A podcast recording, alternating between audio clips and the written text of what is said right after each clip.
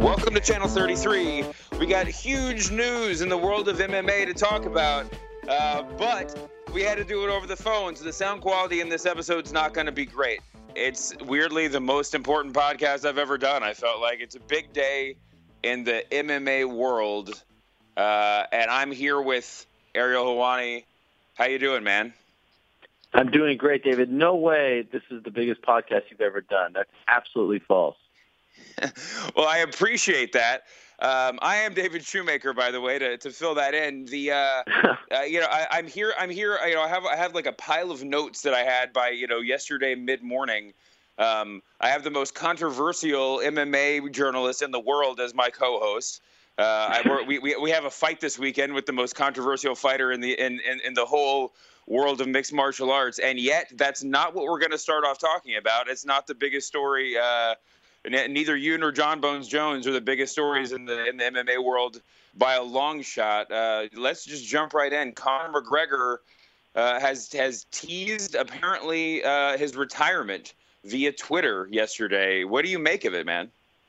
Well, first off, in all honesty, I'm a huge fan of yours, so it's it's great to talk to you and huge fan of the Ringer and, and all the podcasts. So thank you really for the time. Um, and I'm happy I'm not part of any kind of story uh, on this uh, on this Wednesday morning. Yeah, you're 100% right. I tell people all the time, that, and, and I'm a huge sports fan. I, I watch them all. There is no more interesting sport to cover than mixed martial arts. And in essence, because of what happened yesterday, you think, oh, this is going to be a great week. It's going to be the return of Jon Jones. He hasn't fought in 15 months. He's been through all this stuff. He's coming back to fight for the light heavyweight title. Demetrious Johnson is also fighting. Yeah, that's all great. And then, as you mentioned, Conor McGregor out of nowhere at 2:29 uh, p.m. Eastern time sends out this somewhat vague tweet that he has decided to retire young. And this is absolutely stunning for many reasons. A, because he's in the prime of his life the prime of his career. He's just 27 years old. He has a fight, you know, coming up at UFC 200, or at least we thought he did. Um, that's July 9th in Las Vegas. It's against Nate Diaz. It's a fight that he asked for. It's a fight that the UFC didn't want to book. And they said, all right, we're going to do you this solid. We're going to put it together once again at 170 pounds. And oh, by the way, he's in Iceland right now preparing for the fight. He's been tweeting out pictures. His coach, John Kavanagh, has been tweeting out pictures. So what the heck happened along the way? So this has reverberated not even throughout the MMA world. Oftentimes these stories are very much in our little bubble, but um, it's it's it's been shocking to see the reaction in the general sports world and general news world as well. So we could go into it. You know, I'd be happy to tell you what I know, but it's just been. I mean, I, I have no problem saying that. I think it's the biggest story of the last few years in in, in UFC. Well, uh, I mean, let's get into it as much in as much detail as we can, uh, given the time that we have. But uh, but I'm yeah. interested in what you said that this is a story. Uh, this is a story that maybe uh, you know you would have heard about behind the scenes. It might not have broken out into the mass market. Um, uh, how frequently does a does this sort of threat of retirement come up? It's got it's got to be a lot in this sport, right? Well, you know how it goes in, in the fight game and in sports in general. People threaten things. They they they make these you know these veiled threats and whatnot, but um, for someone like Conor, who has talked often about, you know, making a lot of money and being around and all that stuff, didn't necessarily see this coming. Now, I should say that for the last few months, there's been a lot of whispers, a lot of talk, a lot of rumors. In fact, after Conor McGregor beat Jose Aldo at UFC 194, I even asked him point blank, is there a rift brewing between you and the UFC? And he sort of smiled and said, "No, no, it's all good business. We're we're we're having a good time." But he's been doing little things for the past four months or so that have suggested that you know he's getting bigger than the UFC. For example, when he beat Jose Aldo, he was at the dais by himself. He did his own sort of mini press conference. He continues to show up late to media workouts, to press conferences, to conference calls. Um, you know, he he mentioned, you know, he always likes to talk about Lorenzo Fertitta, the UFC CEO, and doesn't really like to talk a lot about Dana White these days. He went at a press conference prior to UFC 196 and blasted the UFC art department for putting what he said was this sort of lackluster poster and, and said that they were all slipping that he might have to get them all fired. So he's been he's been saying a lot of things here and there. It all kind of quieted down after he lost to Nate Diaz, and you know, again, as I said, they gave him this fight. So to me, it suggested, all right, we're giving you this rematch. All is good right now. We're going to be in business with each other. And he kind of came out and said, okay, let's stop all this talk that we're that we're in a fight right now. But they wanted him to come to Las Vegas this week to do a bunch of video shoots and photo shoots. I'm told they had, you know, they had spent over a million dollars to put this stuff together. Every fighter that's going to be competing that weekend in Las Vegas in July is coming to Las Vegas this week prior to 197 to promote the big weekend for the UFC. They wanted him there. Nate Diaz is already in Las Vegas. I'm told he got there late last night. And so they wanted him there to, to film all this stuff and to do press and, and then go on a tour afterwards. And he just did not seem too keen on that idea. Like I said, he's in Iceland with his friends, with his training partners. He didn't want to. He didn't want to make the trip, and that's where things started to get a little uh, dicey. And they finally pulled the plug on him competing on that card. Dana White uh, went on television yesterday afternoon and said that they had pulled him from UFC 200. They didn't explain why. He hasn't said anything since then. But as of right this second, he is not a part of that main event anymore. So the word that came out right after, or one, one of the one of the you know potential storylines that came out right after he he tweeted his retirement was that he was in the front row um, at, at, the UF card earlier this year when uh, when Carvalho died in the ring. Um, yes. Did, did, what what did you have you heard anything in that in that direction? It's a it's a it's a weird. I mean, it, he seemed to be very much affected by it, but uh, but you know, I, I, feel like anybody in his place would have been. Uh, it's kind of it's kind of hard to tease that out. Yeah, absolutely. You know, so so for those that don't know, around ten days ago, a local show in Ireland took place, and and Conor McGregor was cage side for this event because one of his younger teammates, he's a part of this team um, called SBG Ireland, Straight Blast Gym Ireland, very famous team out of Dublin, and one of his teammates named Charlie Ward, not to be confused with the former Heisman Trophy winner, um, was competing in a fight against a young Portuguese fighter named uh, Joao Carvalho, and they fought. Ward won. McGregor was there cheering him on, shouting instructions, you know, doing what a teammate does. And Carvalho was fine after the fight. In fact, I was told that you know he went backstage. They they they shook hands. You know, it was just sort of typical post-fight stuff. Um, even Conor did a short interview about the fight afterwards for um, a local website.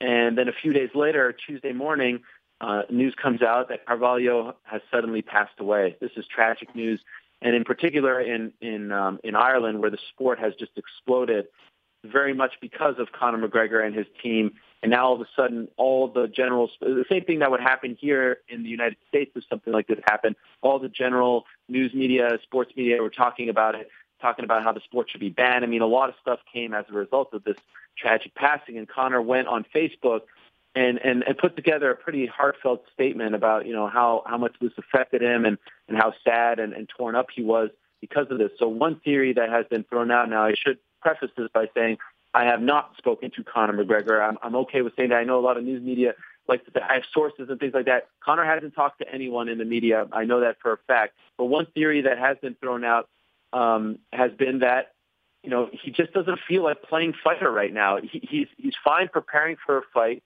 He's fine, you know, going to Iceland and training and being with his teammates. He just doesn't feel like doing all the the other stuff, the pomp and circumstances, traveling, you know, 16 hours from Iceland to Las Vegas. That's just not where he's at. And this is a guy who's done a lot of media for the UFC and has pretty much done everything that has been asked of him since he's been a part of the organization for the last three years. One theory from people close to him um, has been that he's just not in that mood. Um, and, and, and that's, you know, that's definitely something that I can sympathize with. Yeah, I mean, there and and you and I guess you you would just be speculating as to what put put him in that mood. Um, but this has been, you know, I mean, uh, this has been a kind of roller coaster year for him. Uh, between, you know, I mean, he's he's gone from in a fairly short amount of time, gone from a nobody to a champion to uh, to to taking his that you know his first big loss to Diaz, which is, um, you know, I mean, uh, this this this is something that relates to Jon Jones, who will get in we'll get in more to it later. But it's tough being on top in the UFC, isn't it? It certainly is. But Conor is making more money right now than anyone in the history of the sport. I mean, he's pushing eight figures, which you know may not seem like a lot if you're a boxing fan when you are used to the numbers that Floyd Mayweather makes, or you know even if you're like an NBA fan. But what what he is doing is unprecedented, and you know he's he started to talk about McGregor Promotions, joking about that, about starting his own organization and, and things of that nature. Um, but no one has had, a lot of people think that Ronda Rousey is the biggest star in the UFC. And what I would say to that is she may be the face to the UFC, meaning you go up to some, you know, 16-year-old girl or some soccer mom and talk to them about UFC. They probably know the UFC because of Ronda Rousey. She has opened doors for the promotion, unlike any other, getting them on, you know, Kelly and Michael and The View and things like that. But Conor McGregor is without a draw the biggest draw in the history of the UFC. He generates the biggest gate, ticket sales, pay-per-view, all that stuff. Um, and so, you know, is is is is the UFC going to sink as a result of this if he never fights again? No, but they're definitely going to be hurt by it. UFC 200 was very much revolved around him. Um, so yeah, he is the biggest star that's a tough, you know, that's a tough, you know, title to, to walk around with. But he seems to have been handling it just fine. I don't think that's the reason why he lost in ATS. He does recognize, though, that this is a very big rematch. There's a lot at stake. Going 0-2 in your last two fights is a is a pretty dangerous thing. And you know, he he just wants to train right now, and he wants to be with his guys. And just flying over, you know, making that massive trip from Iceland to, to Vegas at this juncture just does not seem like the most appealing thing to him. Well, I mean, so so would you, if if you had to to stake your professional reputation, and I'm not actually going to ask you to do that, but but and you, but to the best of your your assumption, would you would you say that this retirement is real, but but possibly temporary? I think that's a very good way to put it. Um, so yeah, as you mentioned, I, I really always feel uncomfortable making guesses and things like that because people run with it. You know, they they they look to me for answers and I hope to have credibility in the eyes of the public. So I don't want people to think that a guess is is is a report. I don't want them to mix those two. However, I do feel comfortable in saying that the multiple sources that I've talked to regarding this story have all said that they don't know when, where, against who, why, how, whatever, but they do believe that at some point he is going to fight again. Um, like I said, you know, he's 27. He loves to make money. He's uh, in the prime of his life they do believe that he he is going to come back. But right now, you know, the answer everyone wants to know is when, and and that is unclear. Well, I mean, if you're talking about what his next fight is going to be, I, I, you know, I got to say, as the as the professional wrestling presence on the ringer, I would say that the you know in, in that in the professional wrestling world, it's him versus Dana White at, uh, at like UFC two two twenty five or something like that.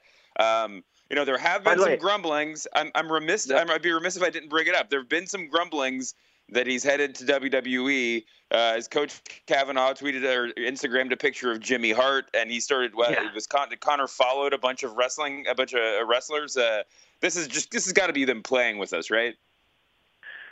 Yeah, I mean, he he can't go to WWE. He has a contract, you know, so that that's not going to happen. Um, just because you say I'm out, it doesn't just make you a free agent he did the same thing prior to the the most recent WrestleMania, where he started following people and everyone went crazy. And he even tweeted, "I'm not a WrestleMania," and then in his next tweet he said, "Or am I?"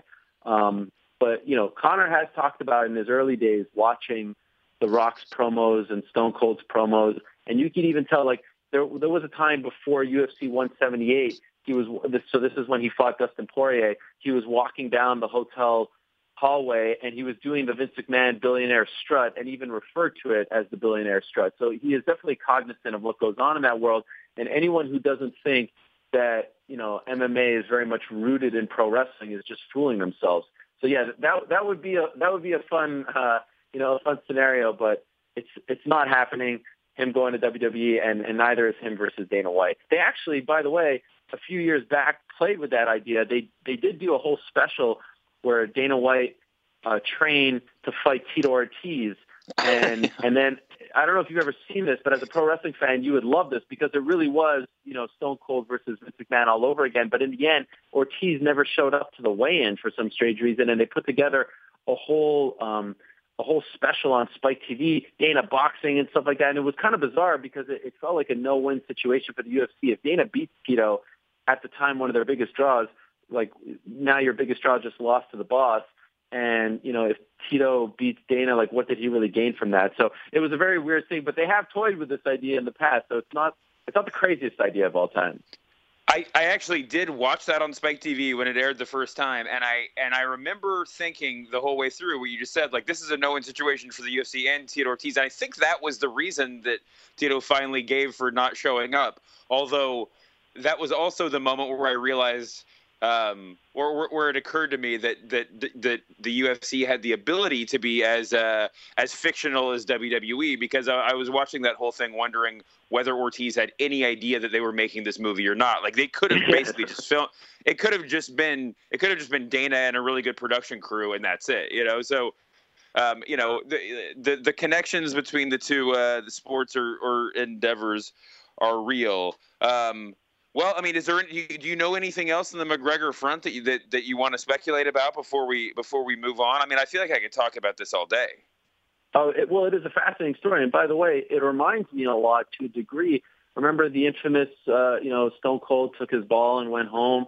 Um, yeah. Brock Lesnar. Brock Lesnar did the same when he was supposed to, you know, do the job to Stone Cold. I mean, again, people love to compare MMA and in particular the UFC to say the NFL. They look they look to say, oh, Dana White is the Roger Goodell of MMA, and MMA is structured so much more like pro wrestling than any other sport out there, including boxing, in my opinion. The UFC is WWE, Bellator, for all intents and purposes, is TNA or WCW back in the day, and you know, like like I said, this is no different than you know promoter and big star butting heads um, you know, they, they may think, okay, yeah, you know, you're affected by this story or, you know, you're training, you're tired. We need you in Las Vegas to do something for us. We need you to sell this. We need you to be a part of these video shoots. And if you don't show up, we can't go ahead with this fight because, you know, who's to say you're not going to show up in, in, in June or July when we need you for something else? They've only done this one other time, and it was prior to UFC 137. Nick Diaz who had just come over from Strikeforce as their welterweight champion, was supposed to fight GSP. They put on this press conference in Vegas to yeah. announce the tickets, all this stuff. And Diaz doesn't show up. And in the middle of the press conference, Dana White is fielding calls from his coach, Cesar Gracie. I mean, it was the most surreal thing. Diaz then posts, uh, posts a video on YouTube of him driving and saying, I'm not going to be a part of your beauty pageant. And they actually pulled him from the car. Now, everyone said, who cares about the press conference? Uh, like, like just get to the fight. The guy's going to show up. Who cares about the damn press conference? And that's what a lot of people are saying now. But from the UFC's perspective, they're saying, look, we need you to be a part of this stuff. And if you can't commit to this, then we can't commit to you on July 9th. Well, I mean, that's a, that's a really interesting way of looking at it. I mean, in a certain sense, you know, they did hype Diaz up at that point in time, and that was, a, I mean, that was that was set up to be a really big fight. But Diaz was never Conor McGregor in 20, 2016. No, you know, no. so I mean, so I mean, and and the NFL, I mean, looking at other sports is a good, you know, is a, is a, is a good lens. Um, you know, if if uh, you know who Peyton Manning last year decided he didn't want to show up for a photo shoot, you know, that the, the, Broncos had asked him to do, or, or if the NFL had asked him to do, he wouldn't have been released from his contract. I mean, he wouldn't have kicked out. You know, he wouldn't have been shown the door. Sure. Um, it does sound very very much like a WWE move in the sense that like there's just one central uh, you know just just one central spot of power and uh, and and everybody has to fall in line behind it. I frankly was surprised that you, when you told me how much money McGregor was making because um, that seems like a whole lot more to be for for you know than I expected UFC to be writing out checks for. Yeah, I mean there is this sort of um, th- there's this there's this false um, sense of what you know the UFC actually pays its top guys. Now, the reason for this is what they tell the the athletic commissions, who then go ahead and, and make it public, isn't actually what the fighters make. There's all kinds of stuff involved. They'll put out a number, and then there's there's bonuses on the back end. There's pay per view um, points and all that stuff. So really, the unlike the other sports, and, and I wish it was like this like it is in, in, in other sports where they just come out and say Carmelo Anthony is signed for 128 million and all is well and good. Now we know what everyone's making. In in MMA, they keep it all secretive, and and the fighters are okay with that because they don't want you know the other fight. You know something that's been really interesting. One thing that people keep asking me about is like, do you think this will lead to a union? Because this has been a very hot topic in our sport. And, and free agency has been a real hot topic this year. Fighters are finally fighting out their contract. Very, very much like what happened in you know like the late '90s with um, with WWF and WCW, which led to the guaranteed contracts and things of that nature. But um, people keep asking me like, do you think this particular story is going to lead to to a union, to the the fighters banding together? Which, let's be honest, they could use a little more unity. And and and this, in my opinion, is exhibit you know eight thousand six hundred and forty six as to why there'll never be a union. Because if you go on Twitter and see the reaction to this story, a bunch of fighters went out and, and commented on it, tweeted about it. None of them said, "Hey, my brother Conor, I got your back. You know, good for you. You know, we'll support you forever."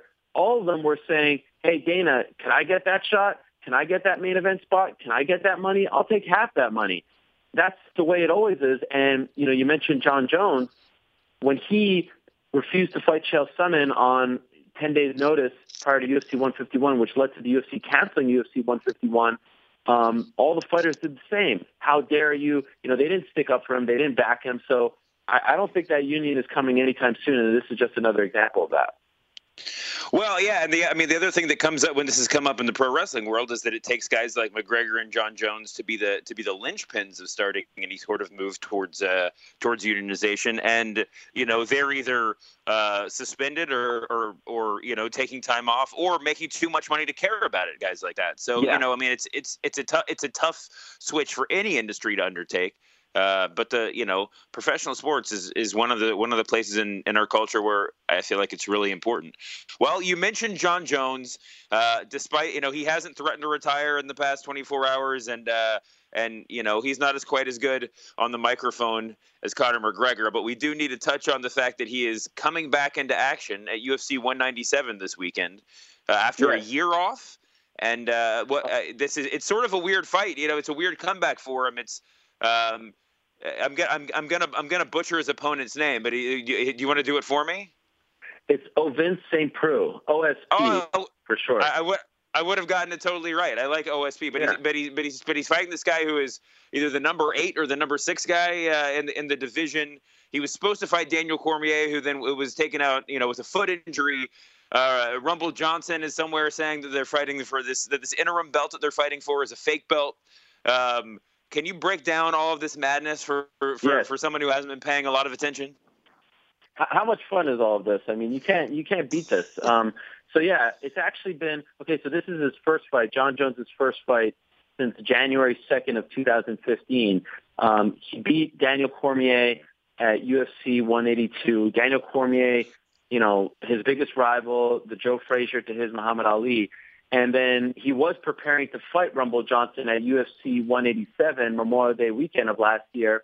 Unfortunately, a month before that fight, he's involved in a hit and run accident. He he he runs away from the scene, um, and and there's a, a young pregnant woman who's left with a fractured arm. And at this point, his entire future is up in the air. The UFC indefinitely suspends him, strips him of his belt, um, and he just completely falls off the face of the earth, doesn't tweet, doesn't Instagram, doesn't do any of that. And he's pretty active on social media. Um, around October or so, they they reach a plea agreement.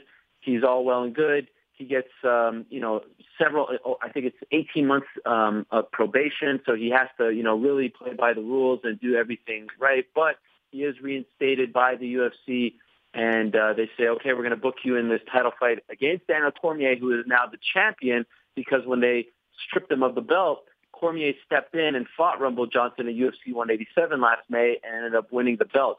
So now Cormier is the champ, Jones is the challenger, and they were going to fight to settle it all with this new added stipulation that, you know, Jones isn't the champion anymore, which makes it all that more interesting. April 23rd in Las Vegas. Unfortunately, a couple of weeks ago, Cormier pulls out due to a leg injury, which is devastating for the UFC. But by the way, this all comes back to Conor McGregor, and, and I'll tell you why in a second. So on short notice, they call upon Ovince St. Preux, former University of Tennessee football player. You know, a pretty good lightweight, light heavyweight, excuse me, but nowhere near as good as Cormier or Jon Jones, in my opinion. And he gets the opportunity of a lifetime now to fight Jon Jones, and they make this for the interim light heavyweight title. Now, this is the return of, in my opinion, the greatest fighter of all time. Without a doubt, there, there's no one close in the history of mixed martial arts to Jon Jones. Even if he retired today, he would be the greatest of all time. And the McGregor story has completely overshadowed it. Now, it's not as big of a fight as, as the Cormier fight. There's no doubt about that. But, I mean, just Jon coming back in his own right is, is a spectacle. I mean, that's a story in itself. I want to see how he looks after the long layoff. I want to see, you know, is he more dedicated? Is he in better shape? How does he fight now that he's sober? I mean, all these things are coming into play. And can he win this fight and then eventually get the Cormier fight? Now, the the talk is if he can win this fight in in dominant fashion and in pretty quick fashion, perhaps they can turn them around and have them be the new main event at UFC 200 to replace the Conor Nate Diaz fight. So this is a very important weekend now for the UFC. So it, it's just a fascinating thing to see the greatest of all time. You know, oh, and by the way, after everything that happened, I can't believe I, I forgot about this. He gets pulled over for driving 75 um, in a 35 zone. This is this is after the fight was announced. This is like a month and a half ago, and then a few weeks later, he's pulled over again, given five tickets. The main one being for drag racing, and he was actually put in jail for 48 hours. Uh, shows up in front of a judge. It's on a live stream from a, a local television channel in Albuquerque. He's wearing the entire orange jumpsuit. He's cuffed, hands cuffed, legs cuffed, you know, um, ankles cuffed. I mean, this is surreal. A month before his return fight, and then a day later, Cormier has to pull out. I mean, the guy's, you know, the last few months for this guy has just been absolutely bananas. It's been a roller coaster. So, given all of that, I'm curious to see how he looks on Saturday. Sorry if I yeah. rambled there, but it's all very exciting. No, it is, and that's the most interesting part for me too. I mean, to see how I mean, you know, there's it's it's there's a lot of fighters that get injured and take a year off, right? I mean, but it's very unusual sure. to have this amount of stuff outside of the octagon, outside of the gym go on. I mean, it's you know, in other sports, you would, you, I mean, you would write you would write somebody like Jon Jones off. You know, there's no way a running back is taking. Well, it's not no way, but it would it'd be hard to imagine a running back taking a year off and coming back with the same sort of mobility that made him a star the year you know prior in his career. Um, so it's you know, there's it, it's going to be really really cool. I, I mean, really really cool to see how it happens at the same time, that's the most interesting thing in the fight, right? I mean, it, like Jon Jones was the greatest of all time. Uh, you know, to a point where it was getting a little bit monotonous after what 1500 days at champion or whatever. I mean, it was um, I, so the fights were really great, but there there came a certain point with like Gustafsson and you know, I don't, Cormier is a great fighter. Don't get me wrong, but where it felt a little bit like as a as a as a lay fan, it started feeling a little bit like an old Van Damme movie where they were like solving for beating Jon Bones Jones and not solving. I mean, not trying to put the best guy in the in the octagon with him every time.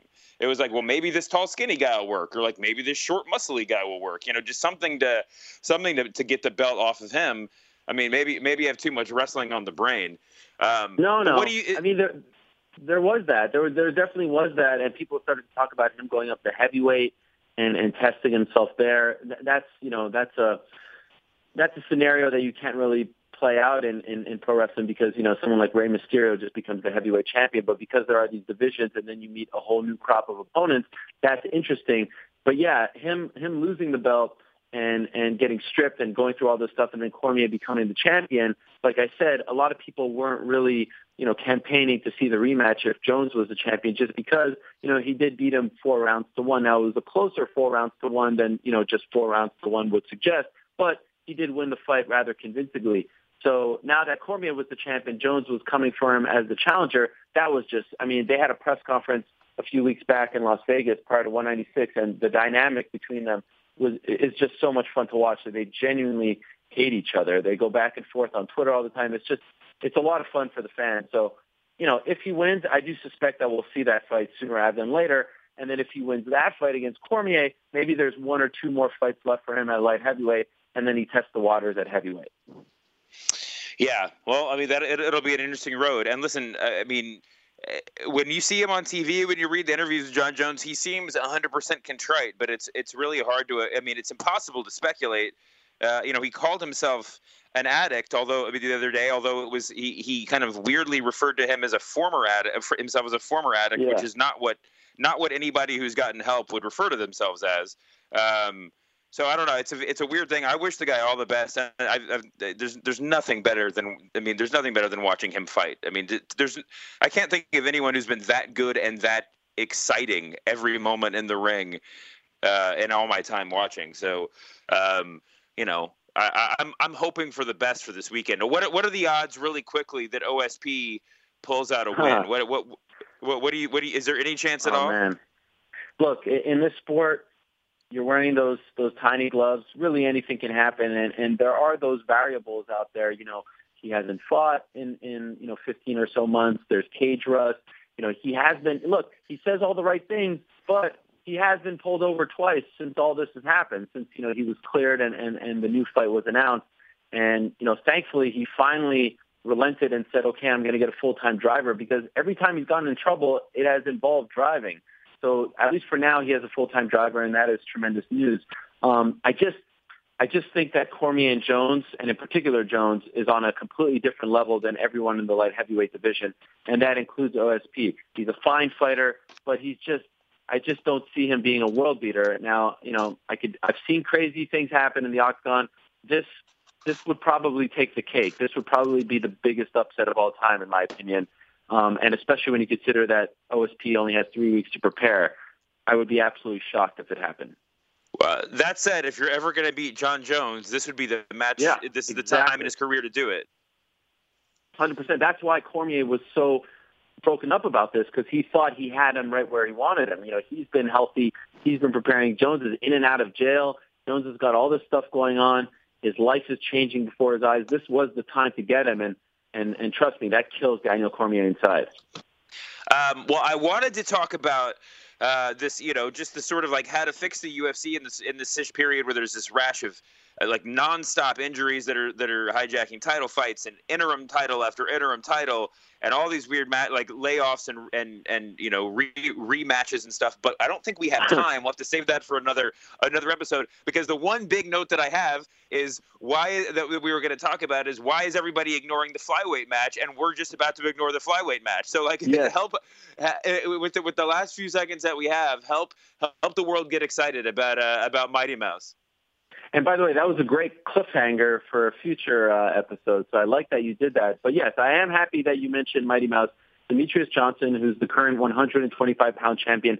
Mighty Mouse is going to be one of those guys. By the way, one of my favorite nicknames as well because he actually looks like Mighty Mouse. Like, like if you don't know him, Google him right now, and you will see there is a striking resemblance to the cartoon character. But Mighty Mouse is definitely one of those athletes who we will appreciate way more when he's gone. Like we'll look back at his run as champion and, and who he beat, how he beat him, all that stuff, and be like, man, this guy was really good. Why wasn't anyone ever talking about this guy? Why were we always ignoring him? Um, over time, slowly but surely, he's gotten a lot more comfortable with the media. He's he's he's puffing his chest out a little more. He's being himself.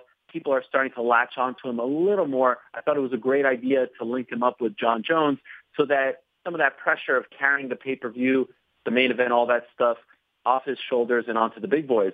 But he is a phenomenal athlete. He might be 100%, like you can make a very strong case that he is the best athlete in the UFC. He's lightning quick. He's good at every facet of the game. Um, he's just a joy to watch. He really is. And I don't understand this idea. That people say like, oh, I'm bigger than him. He's just 125 pounds. I can't appreciate his brilliance. I think that's absolutely ludicrous. So this time around, he's fighting a guy by the name of Henry Cejudo, who's undefeated, who's, um, you know, he's had a pretty good run in the UFC. He's by far never fought anyone as good as Demetrious Johnson, but his biggest claim to fame at this point is that he is a former Olympic gold medalist. He is one of just three Olympic gold medalists from wrestling to come over to the UFC and, and, and have a UFC career. So now people are saying, all right, you know, this is a top level athlete. This isn't just some fighter who's, you know, climbed through the ranks. This is a guy who won the Olympic gold medal. And oh, by the way, he was the youngest wrestling champion in uh, in U.S. Olympic history to win a gold medal. So I mean, I mean, this guy is, is a very, very, very good athlete. He's a, he's, a, he's turning into a great fighter. In a perfect world, if I'm being honest, I wish he had a couple more fights under his belt. I, I think that they might be rushing him a little bit, but I do. I do feel a little Holly Holm Ronda Rousey action going here where maybe he's been holding back over the last few years, not showing all his cards and waiting for this moment. He's been talking some really good smack about DJ, which I know has been sort of getting under DJ's skin. So that is a very fun dynamic there and, and is not a fight to be slept on. That, this is probably DJ's most interesting title fight in the last couple of years, in my opinion, because it's a fresh opponent. It's one with a tremendous resume, and, it, and it's one that's been pushing his buttons. So I'm curious how DJ responds. It's a great co-main event, a, a, a fantastic one for this, you know, whole Jon Jones comeback tour. Yeah, I mean, and even as a viewer, I mean, as a casual viewer, I, this the, uh, the idea of this as the co-main event is incredibly compelling to me in a way that, that putting it at the main would not have, have had me Yeah. zoned in. I was I was just like uh, looking back at the, the reading I was doing last night, and uh, and the other two uh, the other the other two Olympic gold medalists in UFC history are the great Kevin Jackson, the great coach Kevin Jackson, and Mark Schultz, who's uh, who yep. I guess we all know from Foxcatcher at this point. If you if you didn't know him for, as a as a UFC fighter back in the day. Um, well, everybody should get really hyped up about that match. Everybody should get, you know, everybody will be really excited for the main event, but we don't we don't need to tell them to do that. Uh, is there anything else in the card that that, that every that we should be watching out for? Yeah, there's there's I'd say three more things that really stick out. Um, Anthony Pettis is back, former UFC lightweight champion. He's fighting a guy in Edson Barboza. Fantastic styles matchup. Both strikers, both very dynamic. Both have a flair for the dramatic. I mean, really, that is a fantastic fight. And, and Pettis is coming off of a very disappointing performance in January, so I'm curious to see how he rebounds. Um, there's a fighter by the name of Yair Rodriguez, young Mexican fighter who's been looking fantastic as of late. Also trains out of Jackson Wink, which is where Jon Jones trains out of. Um, he's a great young up and coming fighter. He's fighting a guy named Andre Fili. His nickname is Touchy Feely. So it's Andre Touchy Feely, another fantastic nickname. And Carla Esparza is fighting on the prelims. She's the former strawweight champion of the UFC. She hasn't fought since March of last year, had uh, shoulder surgery. So this is her big comeback fight. So I'm curious to see how she looks as well. It's, it's a very solid card from UFC. Uh, yeah, I'm, I'm I'm definitely excited to check it out. Well, listen, man, I got to let you go, um, and and I and I really appreciate how diplomatic you've been so far, um, but still letting us know everything that's going on. So UFC, correct me if I get any of this wrong. UFC 197 this this Saturday.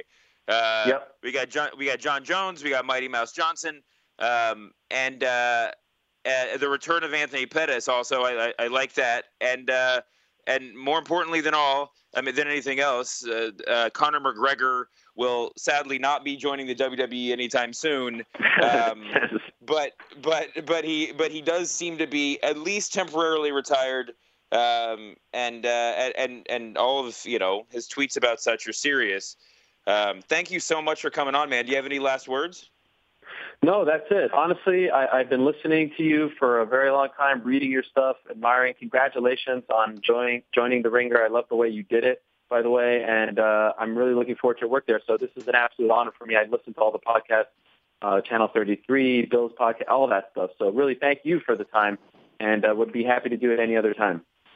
Hey, listen, man, we're gonna get you on here as much as we possibly can. Have a great trip out to Las Vegas, and uh, and you. let me know if you hear anything new on the McGregor front. Will do. Thank you, David. Appreciate it. Thank you, man.